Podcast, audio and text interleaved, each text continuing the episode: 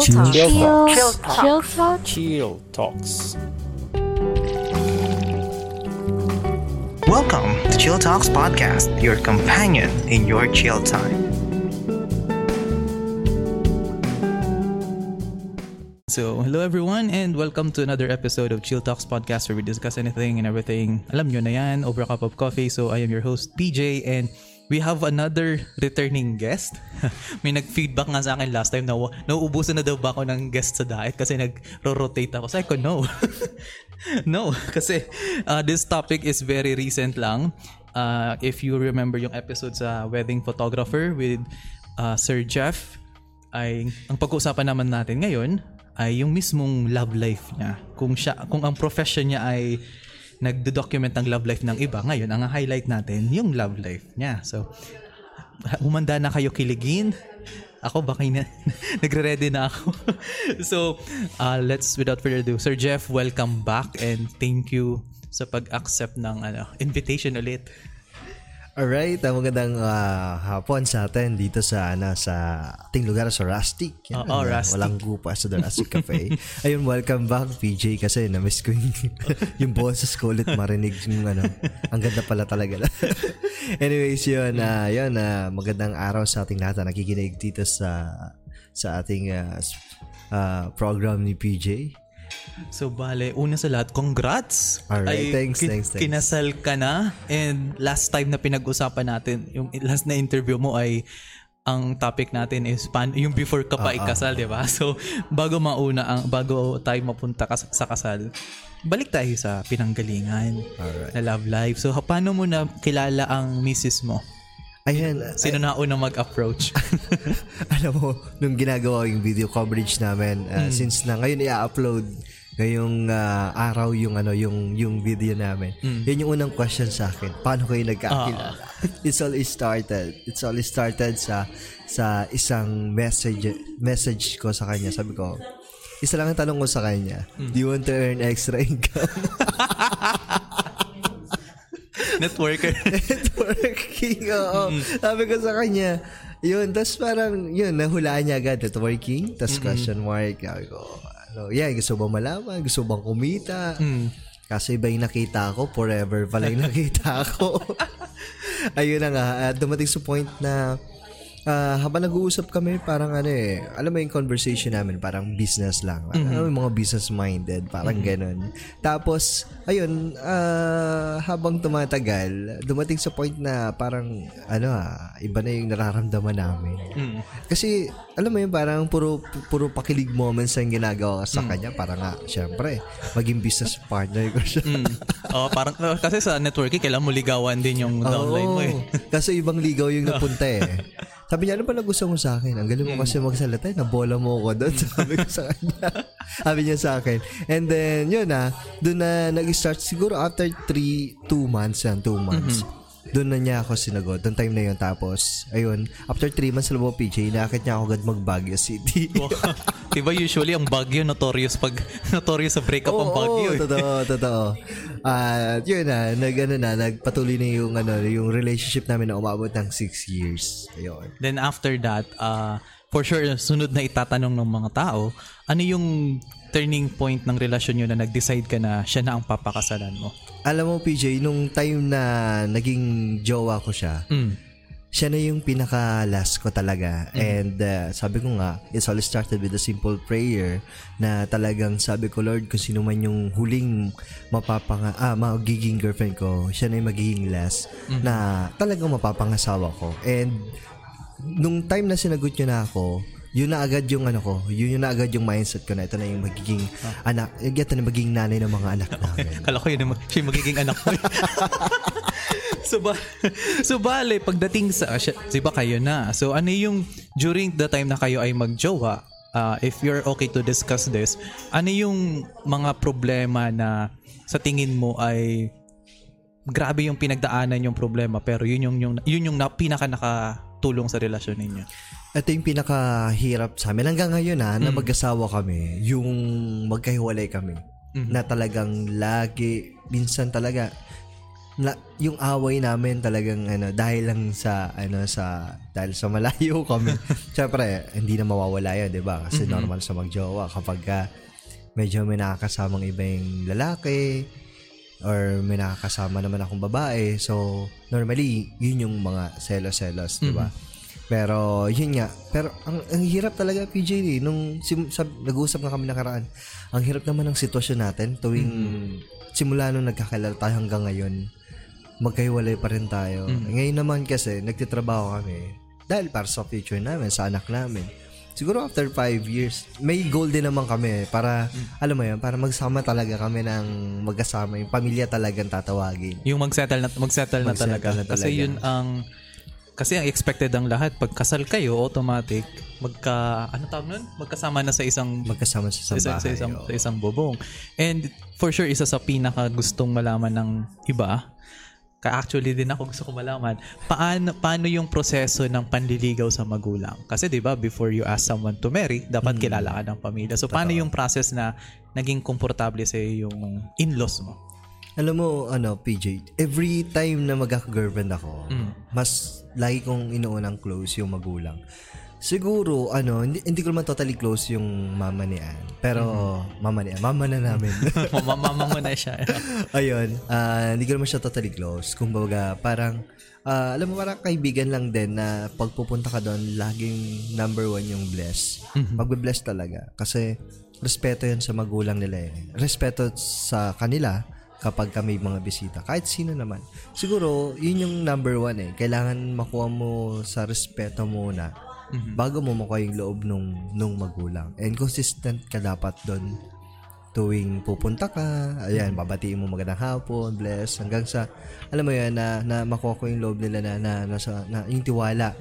Siyempre, na na-build ko sa mama ni Ann, yung, yung tuwing kasama ko siya, na wala siyang paproblemahin kapag kasama niya. Yeah. Yun. Ah, yung parang, parang nagbibigay ka talaga ng assurance Oo, din sa parents. Assurance eh. na talagang na na kapag binigay niyo anak niyo sa akin, walang mangyayari siyang masama. kasi kasi nung I think sinabi mo six years kayo. So during that six years kasi around that mid 20s na kayo, 'di ba? Nung during that time na nasa relationship kayo. Ano yung feeling na yung may nagpe-pressure sa inyo na kailan ang kasal? Kailan ang kasal? Kasi minsan kahit pabiro, talagang may tanong talaga na ganun. So ha- paano nyo na-handle yung ganun? Kasi alam nyo naman na hindi pa kayo ready pero pinipressure kayo ng ganun. ano, ah, wala naman masyadong ano, ang nagtatanong lang yung mga kaibigan niya, mga kaibigan ko, oh, kailan na ba? O ang tagal-tagal na. Pero may isa akong nakausap na na mentor ko dati pagdating sa sa ano, sa relationship. Sabi niya, kung may plano ka kahit simpleng kasal lang, pakasalan mo na 'yan.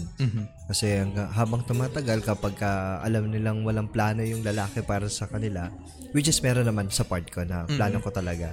Then kinausap ko yung magulang niyan. Magulang noon time na yun. Five years kami. January last year. Ah. January 2021. Ah, doon ako nagsabi sa magulang niya bago ako mag-propose. Sabi ko, ah, tita, ganito po, ganyan. Pagdating niya, bala ko na pong mag-propose, ganyan. And ang ganda lang ng feedback, nung balik nung magulang.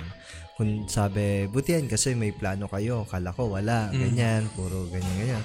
Mahirap na kasi, di ba, pagka ano, nagpakasal kayo tapos buntis na malaki na yun siya na may anak na. Yun yung parang ang pangit sa kanila, sa part nila. And yun, natutuwa sila kasi nag, may plano kami na at least wala pang anak, magpapakasal na. Eh, yung iba kasi, Kailangan mabuntis muna. Oo, yung iba naman kasi, hindi lang na-invite eh. Ay, Hindi, biglaan kasi actually, di ba? Ang plan pa namin next year pa. Tinuloy na namin ngayon. Akala naman nila buntis eh. Sabi, may, may laman, may laman na ba? Eh wala, wala pa. Gusto nga namin eh. So, bale, ang, for sure, ang sunod na mga tanong nito. Kasi, di ba, six years na kayo. Pero, nung nag-propose ka ba sa sa misis mo, sa dating girlfriend mo, sa dating girlfriend mo, Sa ex ko na yan. sa ex mo na yun, nagkaroon ka ba ng takot na baka ma-reject ka? Kasi sometimes may mga tao na super kampante na sa relationship na ay, hindi na ako magpo-propose kasi alam ko naman mag-say yes naman to. So, ikaw, nakaramdam ka ba ng konting takot din when proposing to her? Kaba lang, pero yung takot siguro hindi. Ah, kasi parang two years pa lang kami, gusto niya na akong pakasalan. Totoo yan, DJ. two years pa lang. Sabi niya, ano, kasal na ba tayo? Para, ano, kasi nag, nagtatrabaho kami dati sa Manila. Kaya para parang gusto namin magsama, ganun. Siyempre, parang ang pakitingnan ko, magkasama kami sa bahay, tapos, ah, hindi pa kami kasal. So, yun. Sabi niya, pakasal na kaya tayo para magsama na tayo, ganyan, ganyan, ganyan. Gusto niya rin magkaanak. Para at least, bata pa lang siya, gusto niya nakasabay yung, yung, Yung anak, anak, niya, oo. paglaki, di ba? Karami, kalimitan ng mga nanay kasi, na, nainggit siya kasi kasabay, matatanda na yung mga na- anak. Sabi ko, di sana na 16 years old ka pa lang. Oo. Joke lang. Pero biro lang. Ah, yun. Noon, kaya sabi ko sa sarili ko, siguro, siguro naman, ano, papayag naman siguro to. Then, alam ko naman na, ano, kampante ako na mag-oo to kasi kundi, paya ako sa pamilya niya. Then, doon ako sa harap na ng pamilya niya eh. Ang ano lang, hindi ko kasama yung family ko ng time yun. Yun lang. Na kasi busy ako nun eh. May wedding ako that time kasi limited lang din yung time niya. Mhm. Ayun, medyo struggle din ako nung, nung time na yun. Pero sa family mo ba ay ano yung sabi din nila sa'yo regarding sa decision mo na pakasalan na si misis mo? Oo naman sila kasi so, so naka andyan naman sila sa akin naka-support na lagi pagdating sa decision making ko kasi unang-una kayang-kaya ko. Kayang hindi naman sa kayang-kayang ano, parang alam mo noon pa lang ano na ako, independent na ako sa pagdating sa kanila nung tw- I think 20 years old. O, o ah 19, 19 wala na ako. Nag may work na ako 19 years old. Hanggang ngayon nagwo-work. Kaya yun, siguro ano, wala rin silang ano, wala silang masabi din. Parang Kaya, okay tiwala, naman. Mm, tiwala na sila talaga sa choices. mo. Nakaya naman. Yes. And so bale, so, yun na. Okay na, nag-yes na siya. Tuwan-tuwa na lahat, nag-celebrate na. so ang sunod nito, ano yung nangyari after nung nag-propose siya, nag-propose ka, 'di ba? Eh, okay na, fiancé na kayo. Syempre, may proseso pa 'yan. Mag-aasikaso pa kayo sa kasal. So syempre para sa kaalaman din ng lahat, ano yung pinagdaanan yung proseso na legal and sa seremonya sa kasal ninyo? Pwede bang kwento ko muna yung ano, bago kami bago kami magpakasal. Sige. Nag-aaway muna kami yan ng matindi. Which is normal naman, di ba? Na halos na-move yung ano, yung, yung, nung pandemic lang yun eh. Nung 2021 na nag-uwi siya sa Manila. Tapos, parang nagka-COVID siya before. Ayun, yung malaking problema namin. Hindi ko na rin kikwento kasi medyo... Oo ano, naman, sensitive na yun. Oo. Tapos yun, nag, yun yan, sobrang away namin. No? Almost two weeks kaming, ano, medyo ano, eh, sa, parang, sabi niya, move na lang natin yung kasal, move na lang yung kasal, ganyan. Ah, maybe, ano, next year, or di natin alam kung kailan na lang tayo kasal, ganyan. Sa, sabi niya, sabi ko naman, oh, sige, ganyan. Ikaw bahala, ikaw na magdidesisyon yan. Tapos yun, hanggang sa magsama kami ulit nung ano, nung pinaka huling sama namin nung ah kailan ako nagpa-Manila noon? April, May, June. Noon June. Noon June. Tapos, doon kami nag-decide na tuloy na natin. One month preparation. Kasi, plana, planado na kasi talaga namin yun. Is yung anniversary namin. Yun na yung pinaka ano namin, pinaka kasal namin. Sayang naman, inhabol para, namin yun. para wala, wala nang wala nang ano Ay, wala grabe. nang wala nang hindi wala nang wala nang iisipin na Oo, bagong grabe, petsa. Grabe PJ yung pinagdaanan namin kasi yung ano, yung proseso, proseso na tayo ng pagkasal ah. Magsi-seminar kami ng dalawang beses. Bale sa isang sa dito sa munisipyo saka dito sa rural health. So bale sabi ko paano kaya yan? Isa lang yung dalawang araw lang siya available dito sa diet. Buti na lang doon sa Thursday na yun, maghapon morning dito sa munisipyo tapos panghapon dito naman sa sa rural health. Yan, yan. Natuloy naman.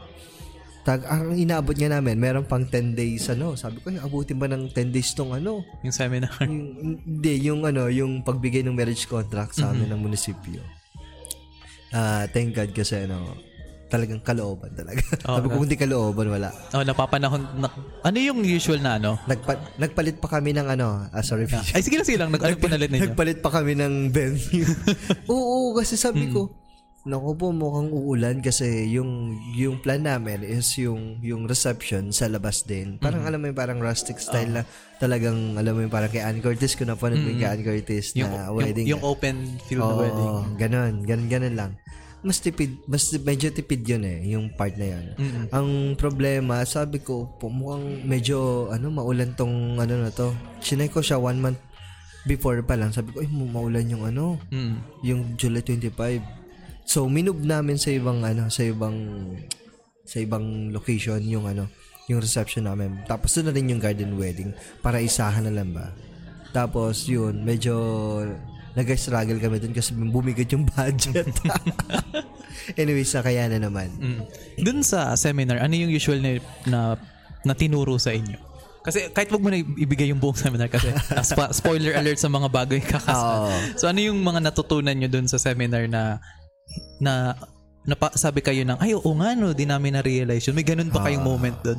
Sa munisipyo naman, pagdating naman doon sa munisipyo, parang ang discuss lang namin doon kung paano ba kami maging handa. Pagdating ba sa nagkaanak ba, ano bang buhay ng anak namin. It's about family planning yung yung topic. Kasi paano ba namin na-handle? Kasi daming bata sa paligid na to. May mga, kaya nyo bang panaganak ba kayo? No? Kaya nyo na bang pakainin niya, paaralin, and all. Ah, yun, medyo ano kami doon, kahit noon pa, bago kami mag, mag-asawa, nagpaplano kami paano na yung ano yung pag-aaral ng anak natin pa nagkaanak tayo so yun advance kami advance kami mag-isip pagdating sa ganun na syempre hindi ka lang mag-aalaga. Mhm. ang hirap noon sobra pa nagka-baby ka kasi naranasan ko yan doon sa kapatid ko nag-alaga so yun. Yung family planning. Pagdating naman doon sa rural health ah, about naman sa kung kung hindi ka pa ready mag-asawa ay mag-anak mag-asawa mag-anak. Yeah may mga contraceptives ganyan and all. Tapos ayun na discuss din dun yung, yung sa ano pagdating naman sa sa kung paano kami magkakaanak tapos paano rin mag paano iwasan magkaanak ganon yung mga topic doon and open open naman kami doon pagdating sa ganon kasi syempre mag-asawa na kami pero we're planning na ano na hindi kami dumating sa point na gumamit ng ano kasi alam mo na syempre parang gusto namin maging normal pero hindi naman sunod-sunod na anak-anak Every every year meron. Oo. Diba two years? Correct me if I'm wrong. Two years usually ang preferred na gap for family planning. Oo. Okay. Pero sabi ko nga na, parang ano, parang hindi naman parang di parang di pa ah. Kailan kaya? Pagod kasi kami nung after nung kasal eh, kaya wala.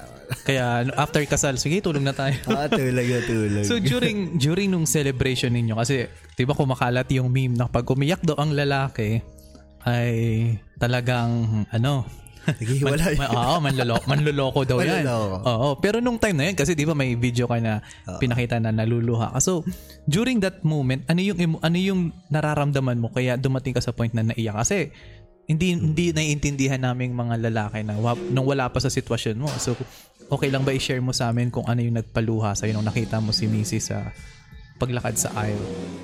Oo. Inaramdaman ko PJ tears of joy eh. Nakangiti ako habang ah, naluluha. Mm-mm. Iba yung pakiramdam pala. Sabi ko, ano kayo pakiramdam ng ano, naglalakad? Kasi ako, habang nagpipicture naman ako, parang wala naman. Ganyan, inaabangan ko lang yung luha nila, inaabangan ko yung pagpasok ni bride. Sabi ko, ganda pala yung pakiramdam ng ano, ng, ng habang paparating. Parang, ah, ayun, naiyak ako. Dahil joke lang.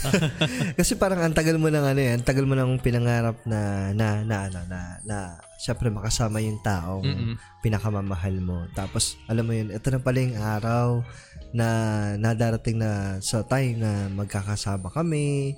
And, yun, sinabi ko rin yun sa boss ko na darating yung time na maglalakad ka sa harapan, sa, sa ano, sa sa sa papunta sa akin tapos sa wedding gown ka and nangyari talaga na ang time na yun iba yung naramdaman ko yung tears of joy na sabi ko Lord thank you. Ah, ito na talaga yung ano pinaka best na regalo na binigay mo sa akin na na, na ito na parating na ganyan. Then doon na tumulo yung luha ko. Then si Greggy nagkwento nga sa akin luha din daw siya. Sabi ko sunod ka na huwag ka mag-alala Yan yung yung tipo na ano, yung nung una dasal mo lang tapos Oo. na, nandun na sa harap mo. experience, Iba yung experience. As in, talagang sabi ko parang yung iba kala ko ano lang, parang MM lang. Pero ako kasi, yung iyak ko hindi hagulgul eh. Pag hagulgul daw kasi, nanluloko eh. Ala ka Luis Manzano, ikaw na lang natitira. Ikaw na, Luis. Di Ba- naman siguro. Pero so far, ang ang maganda kasi doon, nakit yung seeing your wedding photos, 'di ba? Nung time ba 'yun? Iniisip nyo ba yung gas, yung mga nagastos nyo? Kasi minsan hindi na may iwasan yun sa mga mag-asawa na ju- even during the reception kasi I attended weddings na lala ko nun umiyak yung barkada namin na bride tapos Hmm. tinang namin ba't ka umiiyak sabi niya ang mahal nung cake daw Ah, dumating ba sa point na gano'n na at the back of your mind yung expenses na Nagka-problema kami nung time na sa kasal ko na. Mhm. Sabi nung ano sa Danawan. Ay, nabanggit ko. Okay na. Sabi niya, sabi nung manager, ah, "Sir, ah, ang capacity lang kasi ng ng ano namin, na tao, ng pax namin is parang 65 ganun, 63 ganun. Ah, 65 oh. Tapos, parang sumobra siya ng 73, ganyan. Parang kasama na sa mga suppliers ko. Ah, photographer, videographers, and all. Tapos, ayun, sabi, di ba, I come here, umabot ng ano, sabihin ko lang yung price. ah. Ay, wag na lang. Mga Medyo malaki. Medyo 60, malaki. six digits Ah, hindi naman. okay 5 digits okay na okay so malaki-laki malaki-laki pa rin Ah, so sabi ko, ah, yung per head ah, parang sabi, sabihin ko na nga, 750 per head. ang laki Ang laki oh, 'di ba sa iba ka pagkain lang 'yan ah. Tapos sa iba 350 lang.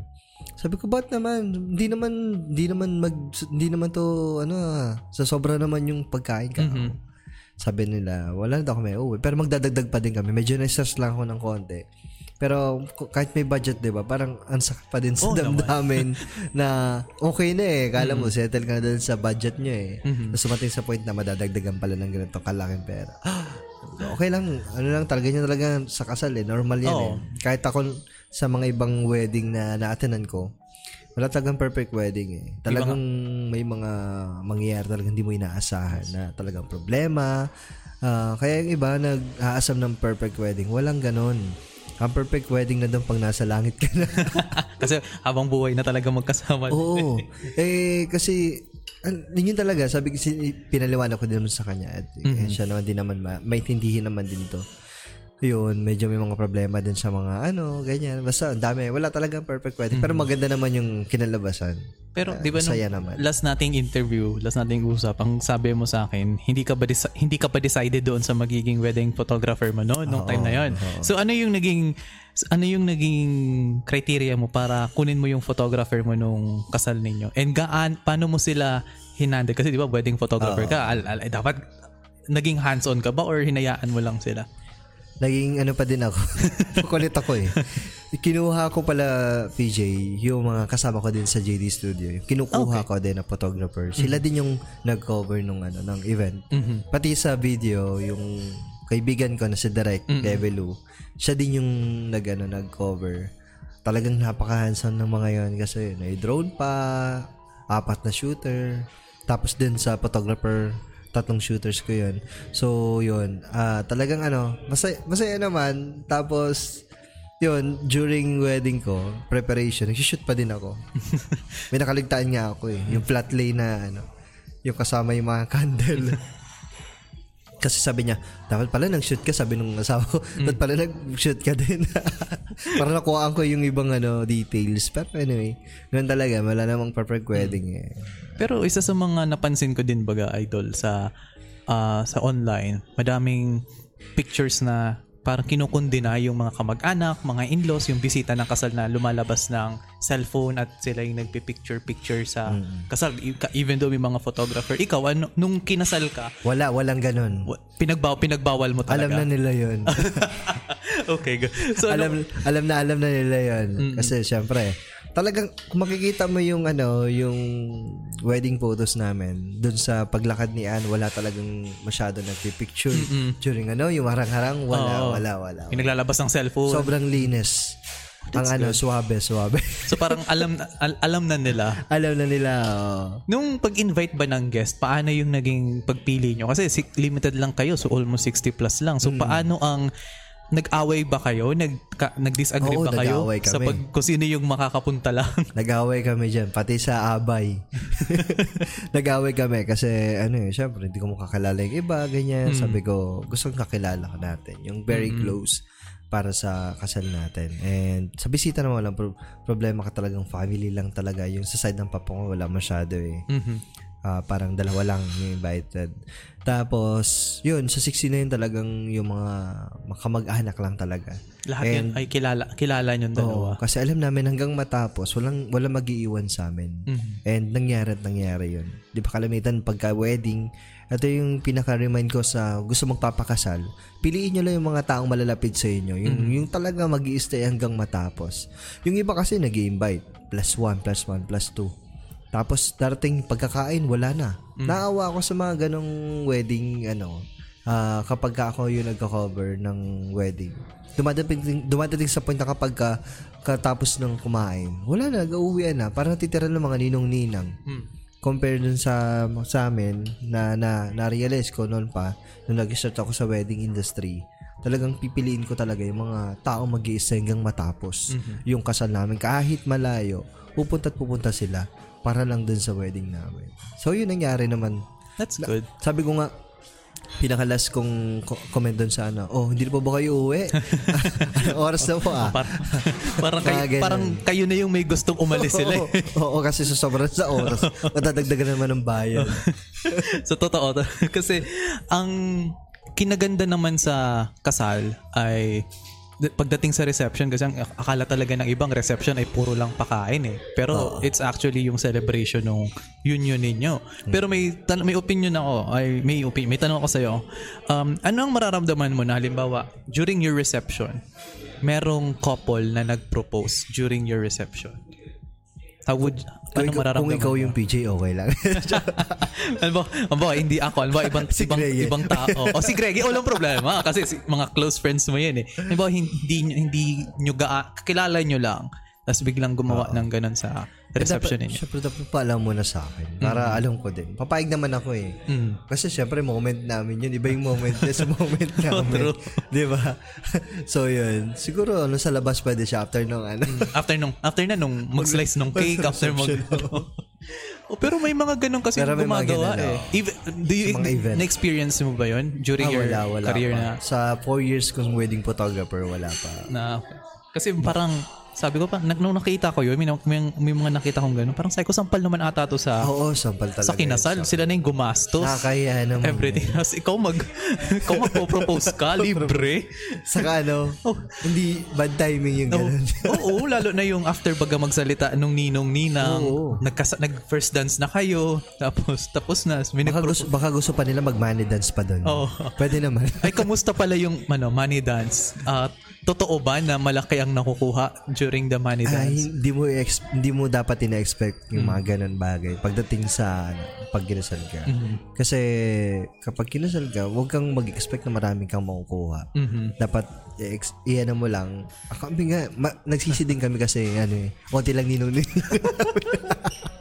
dapat kung kami dun sa mga kahit malalayo. May mga ninong din kami na naman nasa ibang bansa. So, Mm. sabi ko dapat pala, remihan natin yung mga nasa ibang bansa. Oo. Papayag naman yun. Do- dolyar dolyar yan Dolyar, dolyar. Pero mataas pati ang palitan nyo yun. Pero ano yung naging criteria ninyo when picking ninong ninang? Kasi best man, bride of honor, madaling pumili kasi it's either your best man and yung best girl ni, ni Mrs. mo. Pero sa ninong ninang, ano yung naging criteria ninyo and ano ba ang ano ba ang opinion ninyo sa magiging role ng ninong at ninang sa buhay ninyo bilang mag-asawa? Yung kinuha talaga namin PJ, yung mga close talaga namin. Yan. Mhm. Mga, mga kaibigan ko na medyo may edad na, eh, gaya ni Ladok, Ladok Penida, nasa ibang bansa. So, yun, matagal na naman na usap yun. Si Counselor Jovit, mga kaibigan ko. Talagang noon pa lang, gusto na nila magninong, magninong ninang sa akin nung pagginasal ako. So, yun, nangyari na talagang yung pinili lang din namin, yung mga malalapit sa loob namin, pagka pag, pag may problema kami, malalapitan namin. Gaya nung time na bagong, parang after ng kasal namin, punta kami doon sa ninong-ninang namin. Nakipagkwentuhan kami, di ba, mga advice lang binigay sa amin. So at least, alam mo yung mga ganong, alam mo kahit patagal yung conversation, talagang alam mong sa sarili mo na yung mga ninong-ninang mo, talagang malalapitan mo sa panahon na kailangan mo sila. So nung nung time kasi 'di ba, sinabi mo before nung the moment na sinagot ka naka-mindset ka na na siya na yung papakasalan mo. Yes, oo. And since nagkaroon ka, nagkaroon ka ng ganong mindset, nagkaroon ka na ng certain expectations kung ano yung magiging kasal, ano yung magiging buhay ninyo mag-asawa. Ngayong kasal na kayo, ano yung mga expectations mo na before na nagulat ka na hindi pala ganun ang resulta sa realidad ng buhay mag-asawa? Ano eh, actually PG, parang normal pa din. Hindi pa rin ganun may mga, ano, alam mo yun. Kasi parang, ano eh, after ng kasal namin, ganun na naman kami. LDR na naman. So, parang habang mag-LDR kami, parang walang changes pa din para sa akin. ah. Kasi, alam mo parang hindi pa rin siya matatag na family kasi wala pa rin naman kami anak, di pa kami nagsasama sa isang bahay. Ang dami, parang yung adjustment wala pa eh. Wala pa kami sa adjustment period talaga na magkasama. Na, alam mo yun, na magkasama. Pero, we're planning this year kasi may goal kami na pag naka-round kami ng ganitong ipon, ganyan, at least makapag-build na kami ng ano doon, ng name. Kasi, di ba JD Studio dito, parang, on, on- ano na siya eh, parang, alam mo yun, di ko man sasabing, parang stable na rin. Stable yung ah, photography business ko dito. And sabi ko, kung makakapag-adjust naman tayo sa Manila, mas better, di ba? At least magkasama tayo. Though, hindi naman ganun karami, pero alam na natin yung sakto lang. Doon, doon naman nagsisimula. yan eh. So, bale, so ah, after ng kasal ninyo, talagang back, back, Back to, to work. Oo. after after nyo nang uma, pakagising nyo, Ay, talagang hindi naman. Siguro one day. One, One- three, two days, two days, two days. na, So, nagpahinga lang talaga. Okay, that's good. Tapos nag-ano lang kami, parang unwind lang, ganyan. Mhm. Nag, ano ng family, labas-labas, yun lang. As in, wala talaga. Ang bilis ng araw na yun, ng pangyayari. Tapos uwi na agad. Yun.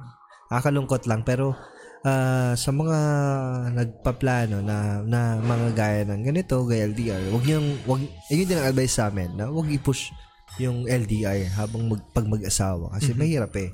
Hindi natin masabi ang tokso, di ba? Or yung, basta mahirap, mahirap.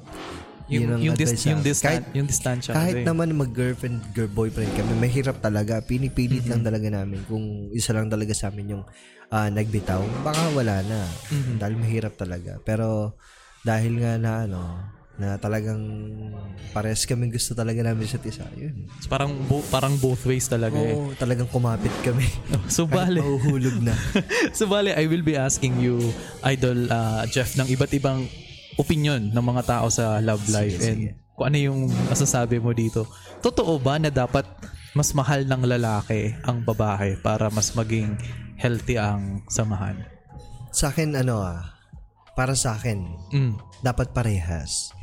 Kasi kapag ah, puro lalaki lang, tapos yung babae, gaya ng iba, ito, napapansin ko din sa iba, kapag sobra naman pagmamahal ng lalaki din sa babae, tapos yung babae wala namang binabalik sa iyo na pagmamahal, useless yung pagmamahalan niya eh. Hindi, parang, doon ko naintindihan yung iba. Hindi ko man naintindi, intindi na ibang part ah. Na kaya pala sila naghanap ng ibang attention. Kasi binubuhos mo yung pagmamahal mo, effort mo lahat sa babae. Tapos parang hindi niya na-appreciate. Hindi niya nararamdaman yun. Dumadating sa point na sa iba niya na lang ibinibaling yung yung pagmamahal na, na parang naghahanap ng ibang attention. Ganyan. And uh, yun, yun yung papansin ko. Dapat dapat parehas eh. Papalakasan eh. Kahit sa naman eh, kahit sa ang relasyon, kahit sa, hindi lang sa mag-asawa, sa relasyon boyfriend-girlfriend, dapat parehas yan eh. Walang lamang dyan, walang, dapat pantay. Sa panahon na hihirapan ng lalaki, tutulungan ng babae. Sa panahon na hihirapan ng babae, tutulungan yung babae. Same din ng babae. Kapag ang babae, puro pagmamahal, anong nangyayari? Nalalaki pa, ay, nalalaki, na, na babae, na babae pa din tong ano, lalaki. Kasi nga parang, di naman din niya mahal yung babae. Ganun din. Yung babae naman, todo mahal naman. Di, pag hindi balance, mahirap eh. Kahit saan naman, di ba? Pag hindi balance, pwedeng bumagsak to, pwedeng mangyari. Ganun. Ganun, mahirap yung part na gano'n na, na kapag ikaw lang bigay ng bigay, mauubos ka eh. Ma, Kasi, ano kasi ka, hindi, hindi bumabalik, nakakapag, Oo, nakakapagod. nakakapagod. Sobra. Kapag uh, ganun yung nangyayari, next, may experience ko din yan eh, na parang, ano ba, parang wala na yung effort ko kahit anong buhos mo na pagmamahal, effort, lahat na binigay mo. Tapos, ikaw yung maghahanap eh. Ba't, ba't ganun? Dumating na ako sa point na sinabi ko, ba't ganun? Parang, ano ko na lang lagi, parang ganyan. Ah, sabi niya, hindi mo kasi naintindihan, ganyan. Pero, yun yan, dapat, ano, pantay lang, walang sobra, walang kulang. Kapag time na nahihirapan yung partner mo, tulungan mo, tanungin mo, Kasi panahon, sa panahon na nahihirapan, kayo lang dalawa magtutulungan. Kasi isa na kayo eh. So yun, dapat dalawa. So ta- almost 50-50 or depende kung ilan yung Totoo yung give and take. Oo, talaga. give and take talaga sa isang relasyon eh. So another uh, one na talagang I think this is more common sa mga millennials or mga bata ngayon. Totoo ba na ang pagiging seloso ay sukatan kung gaano mo kamahal ang isang tao? Oo. Ako siloso ako eh. Dati siloso siya. Mm. Kasi nung time na yun, parang, alam mo yung anytime na ano, ginagawa. Siya naman yung una naging silosa. Siguro mga 3 years, ganun. Mm. 4 years siyang silosa sa silosa. Kasi random mo talaga yung pagiging concern niya anytime na ano. Sa akin ako yun, walang problema yun. Mhm. Tapos dumating naman sa point, ako naman naging siloso. kasi nga, kasi nga layo namin. Tapos may mga kasama pa siya dong iba na hindi ko naman kila, hindi ko naman talaga super close. So, syempre, parang, although nandun yung tiwala mo sa tao, sa partner mo, pero sa paligid mo, wala. Sa paligid niya, wala kang tiwala, di ba? Hindi natin alam. Ah, pero, yun, yun, yun, yun lang yung sinasabi ko sa kanya kapag ganun, gato, iwasan mo. Para iwas problema. Okay, mukhang kailangan kong ano kasi nung nag-usap kasi kami ng nag-usap kasi kami ng girlfriend ko. Sabi ko, sa- sinabi ko sa kanya yun, sinabi ko sa kanya, ano, ako alam mo ba hindi ako seloso. Ah, hin- hindi alam hindi dahil sa manhid ako, pero sa sinasabi ko sa kanya, may tiwala, yun nga, like you said, may, may tiwala ako sa iyo. Ah, wala lang akong tiwala sa, Sa kasama. palibot mo. Palibot. Kaya may tiwala ako sa actions, actions mo. Kaya kung if ever may nagyaya sa'yo lumabas, tapos wala namang bahid ng mali siya, kung friendly lang naman, dun kayo sa lugar na madaming nakakakita, public, tas alam ko kung saan. Pero syempre, pag alam naman natin na may motibo sa'yo, sige, wag, wag, wag ka na dun. Ayun na nga eh, Kasi- problema eh. Oo, kasi minsan, ang mga babae baga may may instinct din naman talaga sila kung hi- kap, pwedeng pagkatiwalaan o hindi yung isang lalaki. So, totoo naman yun eh. So, isa pang sunod na ano, dapat ba laging tama si Mrs. para laging tahimik ang relasyon? Agree ako dyan. Kasi pag hindi tama si Mrs., magkakaaway lang. Sabi ko nga, lagi sa post ko, happy wife, happy life. kasi pag, s- totoo yan eh, kasi kahit na mali ka, tama pa rin siya. Oo. kapag, kapag ka, mali ka, mali ka. Tapos pag siyang pag siyang mali, ikaw Ta- ang mali ako. Mali, Mali- pa rin mali ka ako. pa rin. Mas tama siya. Wala nang tama ngayon. Yung boyfriend, pwede ka pa eh. Maging tama, tama ka pa eh. Pero ngayon, pag, Pag- asawa pag- mo, hindi pwede eh. maging tama ka lagi. Dapat magpakumbaba ka pagdating sa ano yun. Minsan, may mga first na ano pa lang namin, parang weeks. Parang, ayun, syempre, ikaw pa rin nalapit. Kahit na nag-aaway kayo. Good morning ka pa din. parang may, may pasuyo. So, So, you, so, so paano ba, usually ba pag nagtatalo kayo, sino ba ang unang nanunuyo? Ako pa rin ako. Pa rin Ikaw pa rin. Kahit, ano ba, kahit siya yung, sabihin natin na, ay, um, for sure maririnig ito ng asawa mo, ah, ma'am, ah, sa situational, ano lang po to, kung sakali siya yung mali. Halimbawa, siya yung may mali, ikaw yung nagtampo. Sinong, ikaw pa rin ang sumusuyo the next day?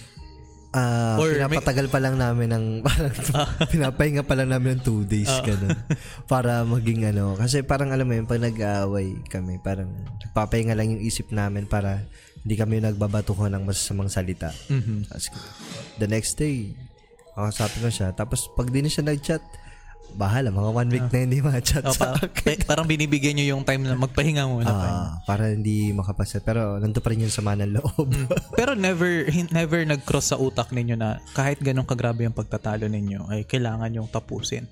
Ano yung ano yung nagiging mindset ninyo as a couple para sabi para masabi niyo sarili niyo na kahit grabe yung away ninyo, you will still stay at the end of the day. Magkaiba kasi kami BJ eh. Si Ann iba, iba, iba yung gali niya. Nag-iba siya compare nun na mabilis lang. Mhm. Actually siya nga dati nag-aayos ng ano namin problema.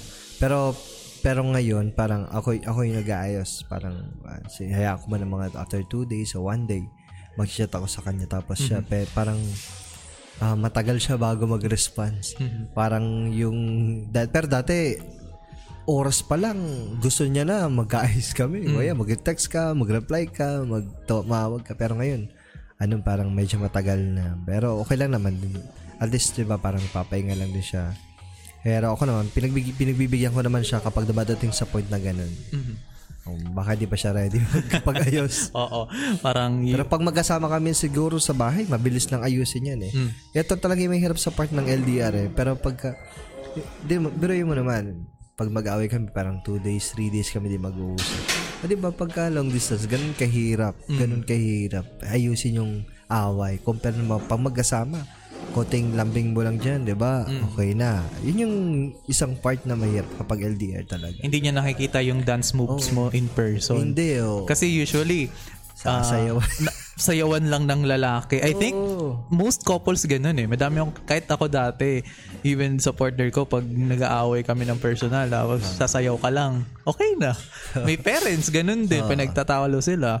Tapos for sure sa inyo, ganun din. Kasi ang Ay, madali lang yun. madali, Basta- madaling, madaling pag magkasama, eh. pag magkasama, pagka maghiwalay talaga, mahirap struggle pagdating sa ganung bagay. Mm. Ang ang ano, ang, ang hirap di mo kung paano i-approach eh. Kasi pwedeng hindi niya ako pansinin hanggang one week, 'di ba? Mm-hmm. Parang gano'n, pwede niyang gawin 'yun. Eh, compare yung sa sa pag magkasama kayo, pwede niyang maayos agad within the day. Wala nang pabukas-bukas pa. Kung ako pipiliin, ayaw ko na pagbukas yung problema namin. Pero, At hindi mo kasi nakikita eh. Pag LDR ka, hindi mo nakikita yung expression niya. Hindi, pag, oo. pag nagchat ka na, ano, di pag hindi nagsisin, na napapa na iba iba iba na yung Oo. umiisip so malay mo, i-restrict ka pa. Oo, pero believe ako ah kasi usually most couples ay hindi talaga nagtatagal for LDR. So talagang laki ng tiwala ninyo sa isa't isa na eventually kayo pa rin yung pipiliin ng ano. Sa paligid lang talaga walang tiwala. Lalo pag may mga gusto sa may mga gusto sa kanya yung nasa paligid. Paano naman yung mga nagkakagusto sa'yo? Usually ba sa part ninyong dalawa, sino ang mas maraming nag express ng paghahanga? Sa side niya or sa side mo? sa side niya, wala eh. Ano parang yung katrabaho lang na isa, ewan ko lang. Pero sa side ko naman, ano naman, di ko alam eh. Pero, iba mga patagong feelings. Oh, usually hindi naman napapansin Hindi niya ng lalaki. napapansin, oo. Pero yung iba lang sasabi lang na, uy, crush ka pala nito eh, ganyan. Idol ka pala ni... Oh, paano mo hinahandle yung ganun? Oh, wala naman. Sa akin naman wala naman. Work lang, work, work. Wala naman. Lahat. Kasi pag binigyan mo motibo yan, Ay, oo. ano, wala na eh. Ako ngayon, focus na ako sa, kunyari, may asawa na ako. Wala na, wala na. Kahit noon pa naman, hindi naman ako mahilig kung may alam, may alam kung may gusto, didiskartan ko. Parang, Hindi na, may, eh, wala. meron, meron na nagkakagusto sa'yo na ikaw kahit, na. kahit wala pa ako asawa na, di, Mm. hindi ako ganun. Alam mo yun, pagka, sa akin sa pera, eh, lalabas ka pa, sasayin ka pa ng gas, Mm. ah, di ba? Akitin pa lumabas yan. Eh di, ano, saka may balik yan eh. Kunyari man loko ka. Babalik at babalik yan. May- Hindi may man karma. yung time ngayon, darating yung time sa pakasanak mo, or ano. Basta babalik at May babalik karma yun. yun. May Kaya, karma nga- yun. kaya nga masaya nga ako eh na yung kalokohan ko sa previous relationships ko. kinarma na ako ngayon. Kinarma ka. Oo, kaya sabi ko, kaya sabi ko nga sa ano, ang maganda doon sa yung partner ko ngayon. Kwento ko sa kanya yung nakaraan ko, yung mga kalokohan ko na ganyan. Sabi niya sa akin, ayun sa akin, pag inulit mo yan sa akin, ah, lagu, kukutusan ka talaga. May ganun na. Sabi ko, oo, oo, don't worry. Kasi, totoo yung ano, sinabi ni, sino yan? Daniel Padilla or kung sino man yung artista na, if you met someone talaga na magbabago ka at magbabago ka talaga. So, during your relationship with Miss Ann, noon hanggang ngayon, ano yung ugali mo na talagang binago mo a- alang-alang lang sa kanya? Ay, malaki. So, sobrang ala- alam nila na, alam nila nung yan. Manager nung Mm. mga kaloko ko, kalokohan ko nung college ako. Sobrang laki ng pinagkaba, pinagbago ko. pagdating- Basta, ayaw Na, ko lang ayun na, oh, basta may, basta may, pinagba, may binago Sobra. ka. Alam nila nung yan. Alam nila nung yan. Ako na nga lang din yung umaayaw eh. Mm. Kahit pagdating sa babae. Alam nila yan. Mm. Kasi dumating sa point na ako na yung pinipilit ng babae sa kanila dun sa boarding house. Pero ay, ako ayoko sa'yo. Talaga, Mm-mm. talaga gusto gusto ko talaga sa taong mahal ko talaga yung Siyempre, di ba? So, lahat yun binago mo talaga for Miss Ann. Dumadating sa point nga na sabi ko, oh, tara, labas tayo ganyan. Kasi masama, isang akit lang, sumasama naman sila lahat. Eh. Pero, pagdating kasi sa mga inuman, inuman, ayan, yung pinaka rin, hindi masyadong sobra. Yun, ah, talagang ano, syempre, papractice mo ni sarili mo na pag nag-asawa ka, hindi na dapat ganun. Pero nung nakalala ko si Ann, first month pa lang namin, wala na. Oo. Dalawa kasi, alam, ni- alam naman ni Ann na dalawang nililigawan ko nun.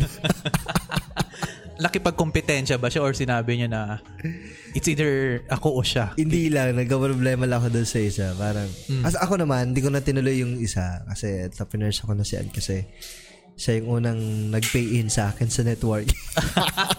na parang okay, downline ko na to. So Oo. so pag pinakasalan ko na ito forever na ako Forever may, na. may direct bonus na ako. may may ano na may part business partner na. Yung isa kasi yung isa kasi sa iba nag-pay in kaya di ko ginawang partner. Ay, yun Hindi ko lang. ginawang business. Hanggang ngayon ba ay member pa kayo ng networking Ah, yun? remember pa. Pero hindi So- kami active tagal na. Siguro mga 4 years ago. Ay, hindi. ah, oh, mga 5 years din. Kasi One siguro, lang kami. kasi siguro kung active, kung active pa kayo parehas, yung hanggang ngayon siguro, nakikinabang ka pa dun sa, Humahataw pa. umahataw ka pa dun sa downline mo eh. Si misis mo na yun. eh.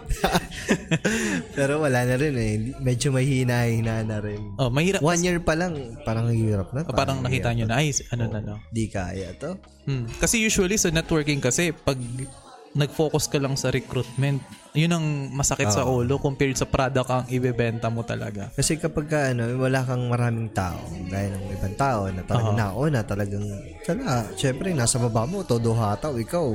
Hmm. Ano ka na lang, motivate ka na motivate, invite ka, invite ka. Pag invite ka, okay, Oh, fighting, kikita ka fighting, yayaman fighting. ka. Pag di ka nag-invite, bahala ka. Pag naghihina ka, pangarap mo, Hmm. ano.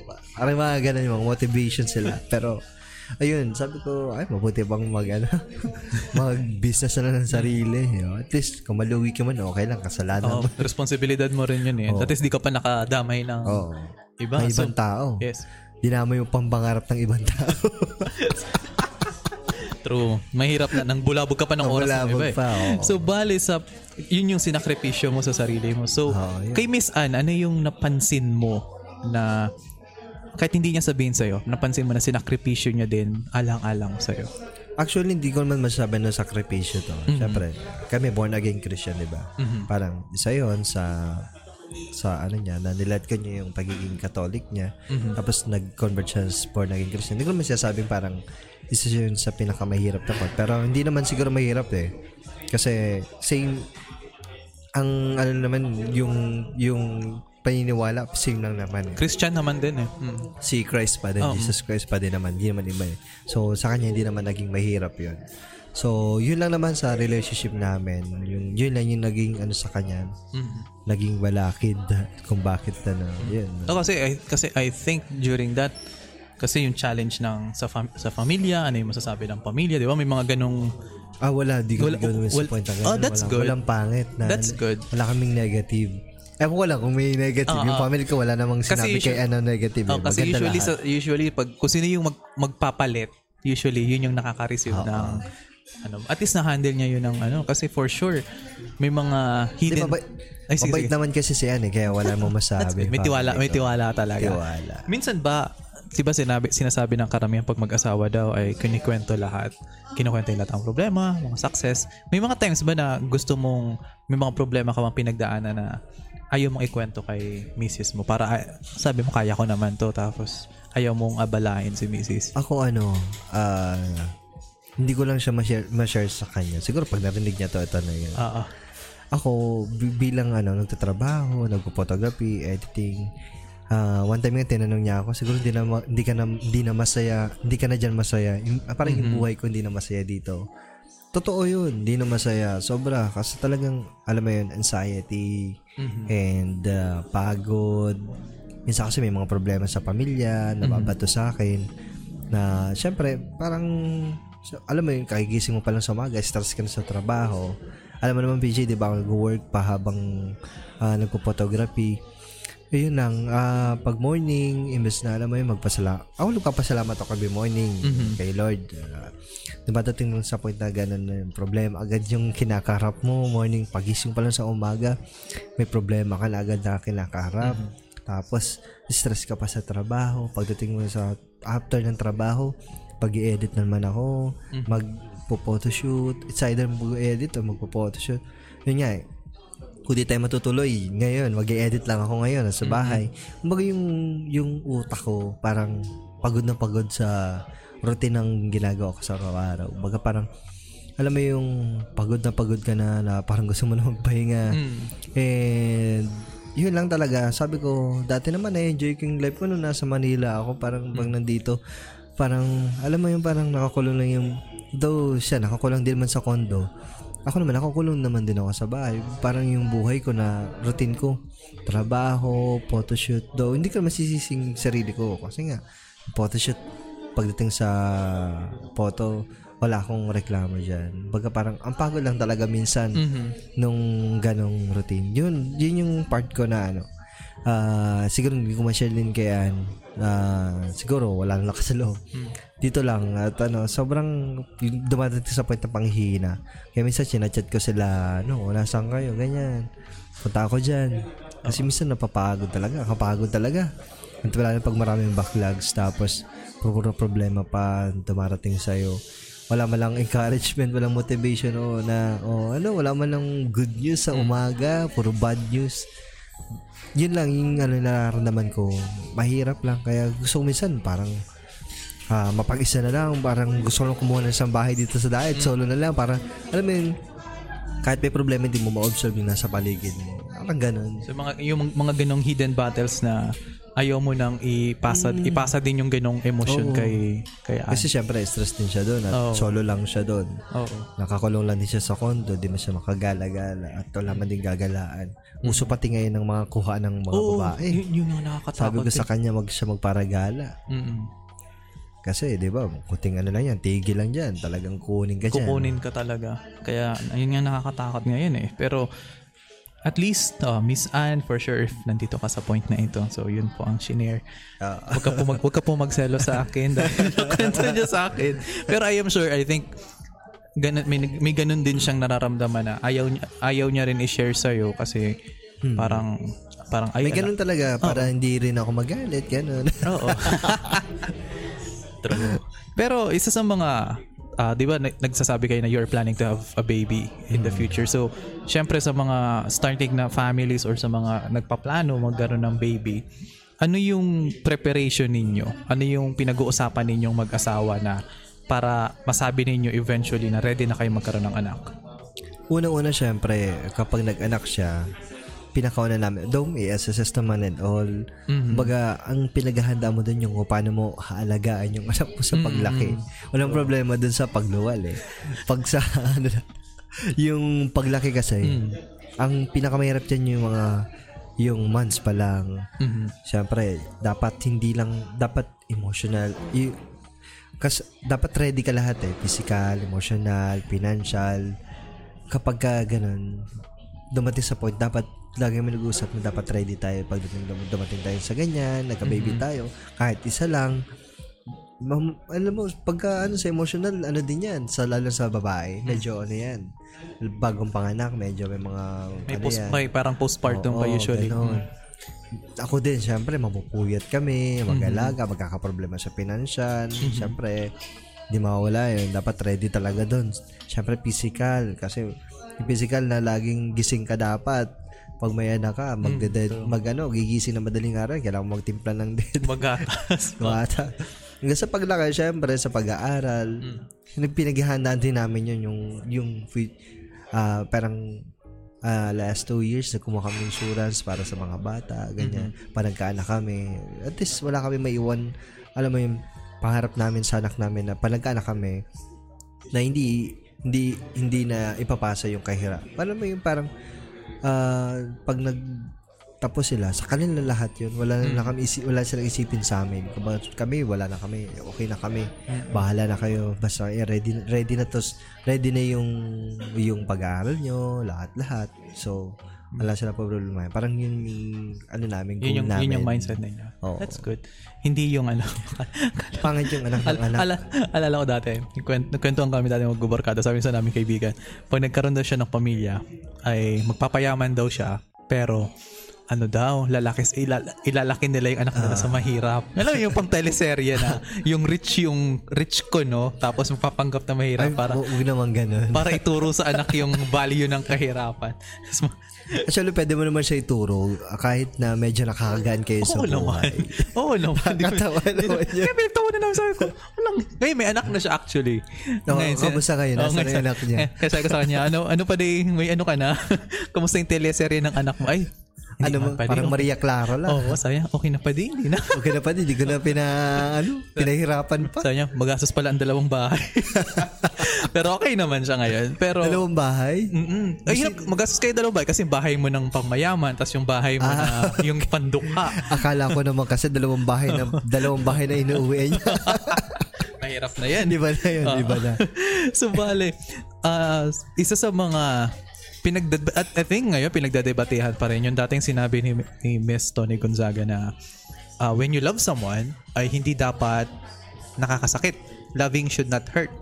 So based on your experience from the beginning of your relationship sa ngayon na one month na kayong kasal, would you agree or may iba kang per- perspective sa quote na pag, ma- pag may mahal kang tao dapat hindi masakit?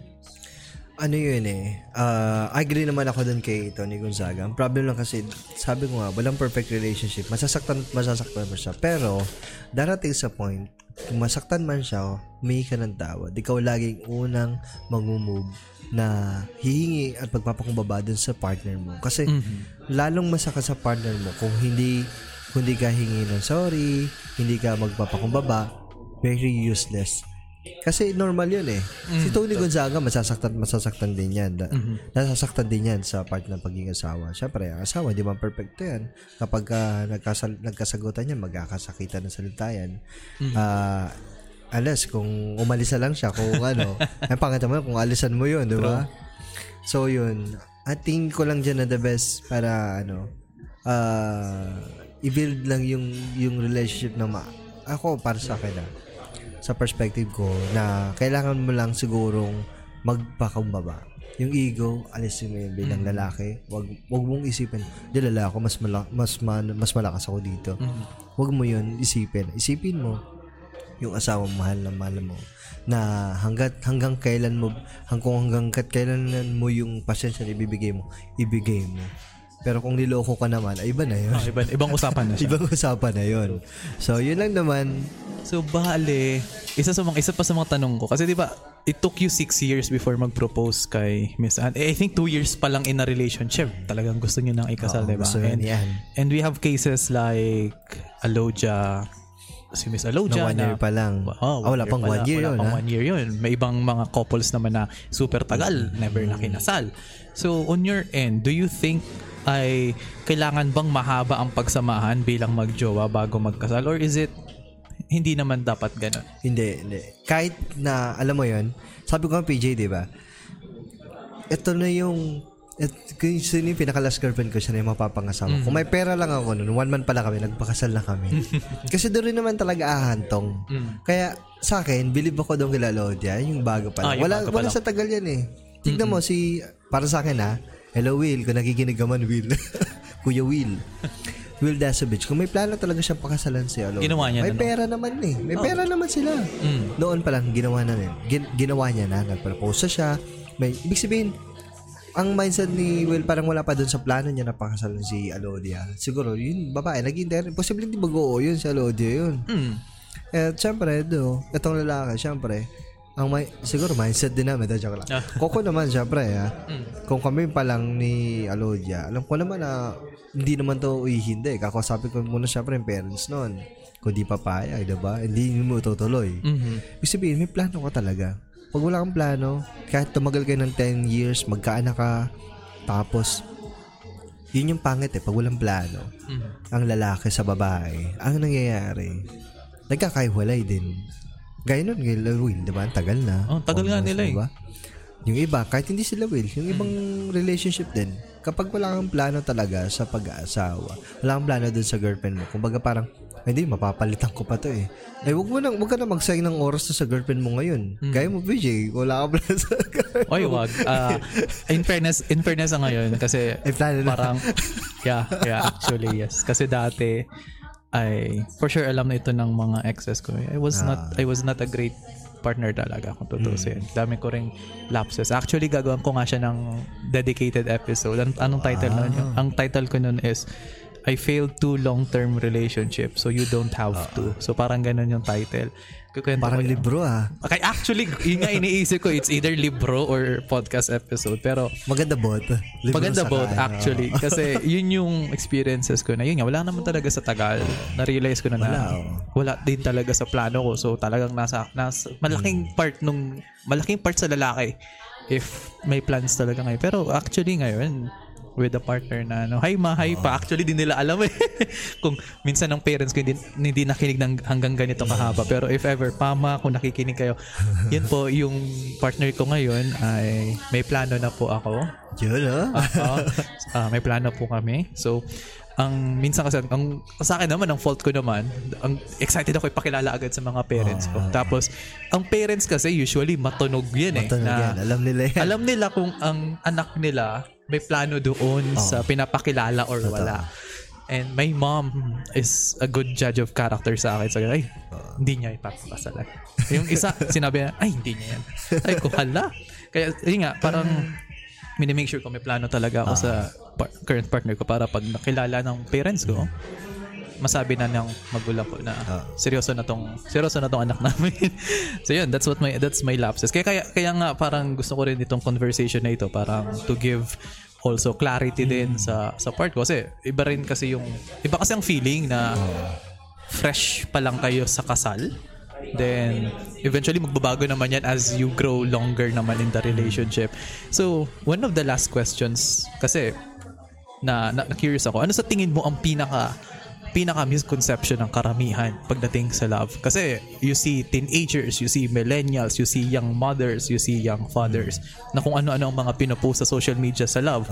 Ano yung mga nakikita mong agree ka at ano yung sa tingin mong misconception ng karamihan ay kailangan mo pa maka-experience ng love para masabi mo yung mga ganyan. Ang love kasi hindi siya sa ano eh, sa experience. Mm. Hindi siya sa hindi ko masasabi sa sa mga taon Mhm. o marami kang marami kang naging girlfriends or boyfriends and all exes. Hindi siya base doon eh.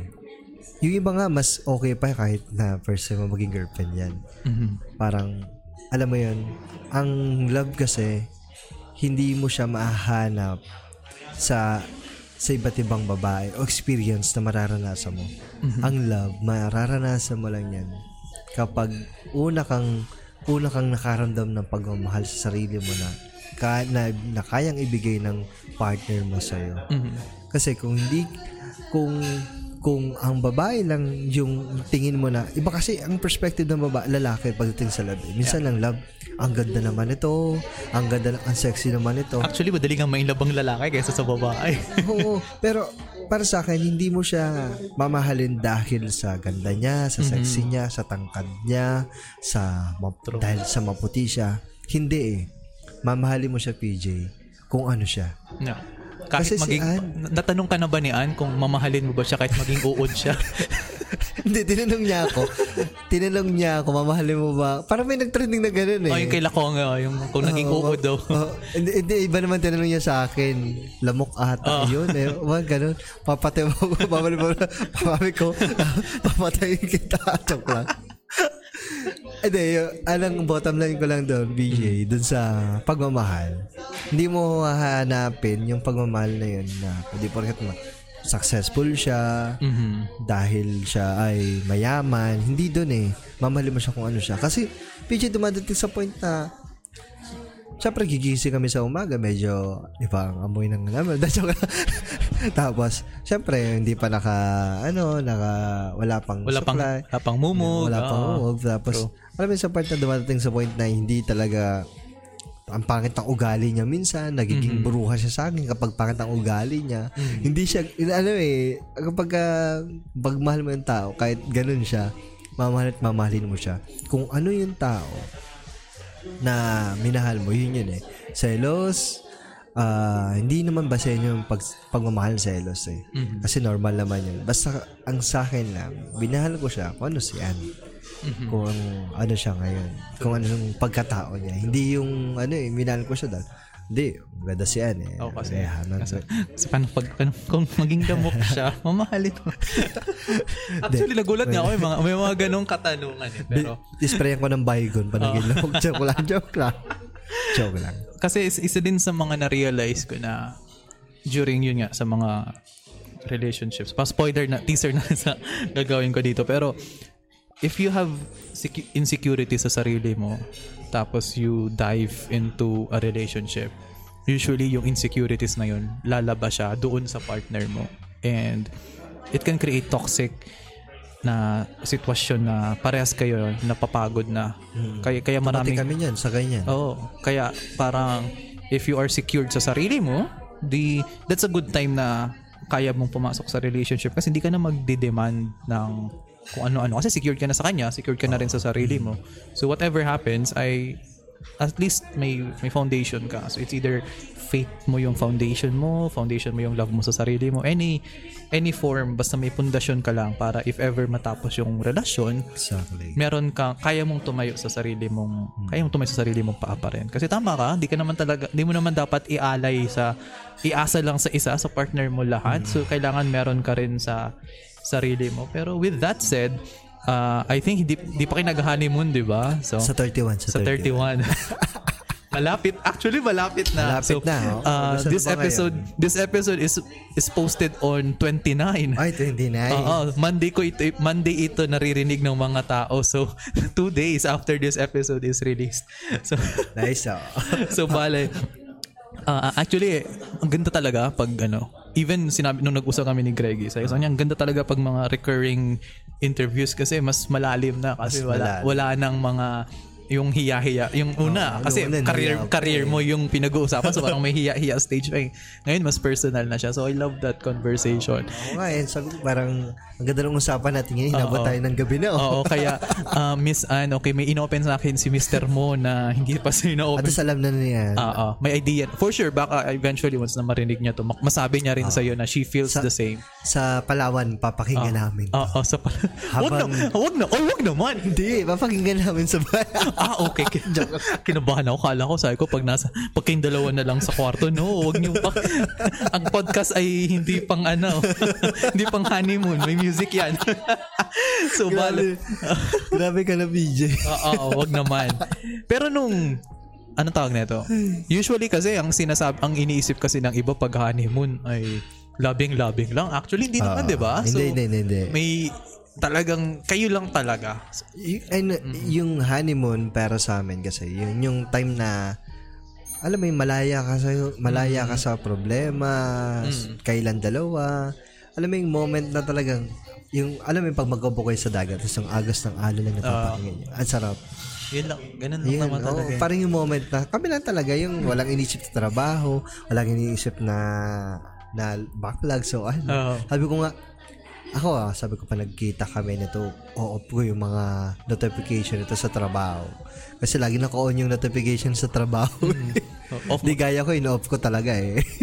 off mo lang cellphone mo talagang bahala, bahala sila. Pero for sure, ang you have it planned out na may papakiusapan ka na magsalo muna for ah, meron naman, ah, meron. ah, meron. 'di ba? Pero hindi ako nag-book, nagpa-book ngayong ano, hanggang 10. September 10. Wala akong pinabook ngayon. Oh, so ayoko matag- kasing ayoko kasing ipasa sa iba tapos nangyari sa akin dati parang nagka-problema sa output yun. So kapag wala ako, hindi Oh, ko na inaasa sa di, iba. di mo na hands on. Sa bagay, mas okay nga yung ganyan. Kaya sabi ko, tinatanggi ko na lang. Nag-refer na lang ako. Kaya, oh, ano, hindi available kami ng ganitong data. Sa Manila kami. Ay, ayun. Medyo, ano, okay lang naman. Minsan lang naman to eh. Oo. Oo. Bira lang naman yan. At eventually, magsasama. Pagbigyan nyo na po kami. Oo, ay yung tipong kami, ano yung tangyan, tinulungan ko na kayo sa kasal ninyo. Yan nyo naman, maging Kami masaya naman. kami. Masaya kami ng asawa. Parang gano'n, kayo, kayo nakiusap sa mga clients. No? Saka mag-down na po yung iba para may mga joke, joke lang. Okay naman na, okay na. nag, okay nag na. early bookings na no para bookings. sige po may pangano na. Meron nga eh, 2024. Oh wow. 2023. Tapos nagbigay na sa inyo ng Ay, hindi pa. Hindi ko pa na. Ayoko nga eh. Ayoko kasi mag, mag, 2023 pwede pa. Pag 2024, hindi ko pa pinapa. Sobrang layo naman masyado. kasi siguro ang nasa isip din naman nung mag-asawa na yon, hindi para hindi na Pero sila hindi, Pero hindi ko sinasabi na, ay ma'am, baka pwedeng ano, wag mo na ano. Pero sinasabi namin, ang early booking talaga, mga 2023 na sila mag-move. Pwede pa. Kasi hindi natin hindi mo naman kontrolado kung ano yung magiging Oo. Agos ng Bro, mo, 2023. Jan- nung January, may December na agad ako. Ayos ba gayon? Kaso parang problema, parang magagasas mo na baga. Oo, nagalaw mo na lahat yung January. Ay, naku po. Ay, nako. Kaya sabi ko, hindi hindi talaga ako nagpa-full pay, full payment kasi Oo. talagang 30% down payment lang ako. Tapos, Ayoko dumating sa point pupunuan na lang. Mas okay na ngayon kaysa, kasi pag nagastos nyo ng isahang bagsakan Mahirap, mahirap. full pay, wala na kayong resources. Saka ayoko nun, hindi ako namomotivate pag ganun. Namomotivate ako kapag ano, kasi may tip pa yun. Oh, eh. kasi kasi isipin mo, pag fully paid ka na pagpunta mo sa kasal, ay, may bayad na ako dito. Bayad eh. na. Wala Parang na. hindi mo nagagalingan eh. Oo. Parang, oh, wala naman na makukuha di pagkatapos. Pagka, parang pag, ganun actually, eh. pagkain na lang yung food for work na lang yun eh. Hindi, kasi iba, iba rin yung True. pagkatapos ng work. May Na- tip, may tip pa may, kasi. may sobre Medyo- talagang nakukuha. Sobrang kulay pula. Yung pampaswerte. yun, yun, ang, yun ang paborito mong sobrang makita. Yun, ano? oo, ayoko ng white. Oo. ano ako sa white? Pag white, walang tip. Joke lang. Oo. Kasi joke lang pag po, ah, white, joke lang po. pag white na spoil ka na eh. Ay, Kikita mo na agad. oo, pag red, ma- maso-surprise. Pag Lalo pag, red, makap, oo. lalo pag makapal. Pero totoo yan ha, pag sa Chinese talaga, pag Ah, pag red, talaga, swerte. iba. Yung mga ampaw. Swerte, ampaw. Kaya ang dami kong ampaw. Nung kasal ko, hindi ko nagamit. Gagamitin ko na lang. Ako lang gagamit. Para sa December. Tayo naman ang mamimigay. Tayo Ah. True. magpapasaya. Ipapasa mo yung blessings naman sa iba. Oo. So, Sabi nga, it's better to give than to receive. And I think sa sa cases ng love life ay give lang talaga. Kasi babalik at babalik din Give naman sa mag-asawa. eh. So, bale, Idol Jeff, ah, pag-usap, mag-usap na lang tayo offline. So, bale, Mag-usap, sa, mag-usap tayo. Ah. Hindi, patuloy tayo pag-usap sa kasal mo naman. Joke lang. soon, ah, Soon, oo. ano tag yan, makaka-receive ka na lang ng chat sa akin na, Idol, anong rates mo? Anong rates mo? Oo. Prenup na ba tayo sa Batanes? Oo, anong anong rates mo? Tapos, yun, saka na natin pag-uusapan yan. So, bale, ah, thank you so much, Thank Idol you, PJ. Jeff, ah. sa Pina- binalig mo ako dito. sa Sobrang love- honor talaga. Love Life, ano, ah, Papa Jack. Sorry, sorry Papa Jack, may nakatalo sa'yo, Papa Jack. Papa Jeff. Ah, Papa, Jeff ang Jack. nakatalo. Alala ko talaga tayo ni Papa Jack eh. o baka mapahaba na tayo ng kwento. So, Oo ah, nga, eh, baka pa sobra na to ha. Oo. Pag sak- kasi sakto-sakto, pag pabalik ko ng Manila, dahil, ito lang, paulit-ulit ko na naman ito Oh, actually, actually, isang oras lang naman. Actually, nag-uusap tayo isang oras at 1 mi- one hour and 10 minutes na tayo nag-uusap. Ah, talaga? Kaya, maiksi nga eh. Kala ko nga 1 hour and 30 minutes na tayo nag-uusap. Actually, hindi pa. Nag-enjoy pa nga ako eh. Kaya nga. Kaya Dami natin ng pag-usapan pagdating Oo. sa ano, no? Pagdating sa love life talaga. Oo. Iba talaga pag-usapan. Malawak life. talaga, malawak. So bali, walang, walang, walang binatbat si Papa Jack. Ano kayo magtayo ka ng station ng ano, Papa Jack?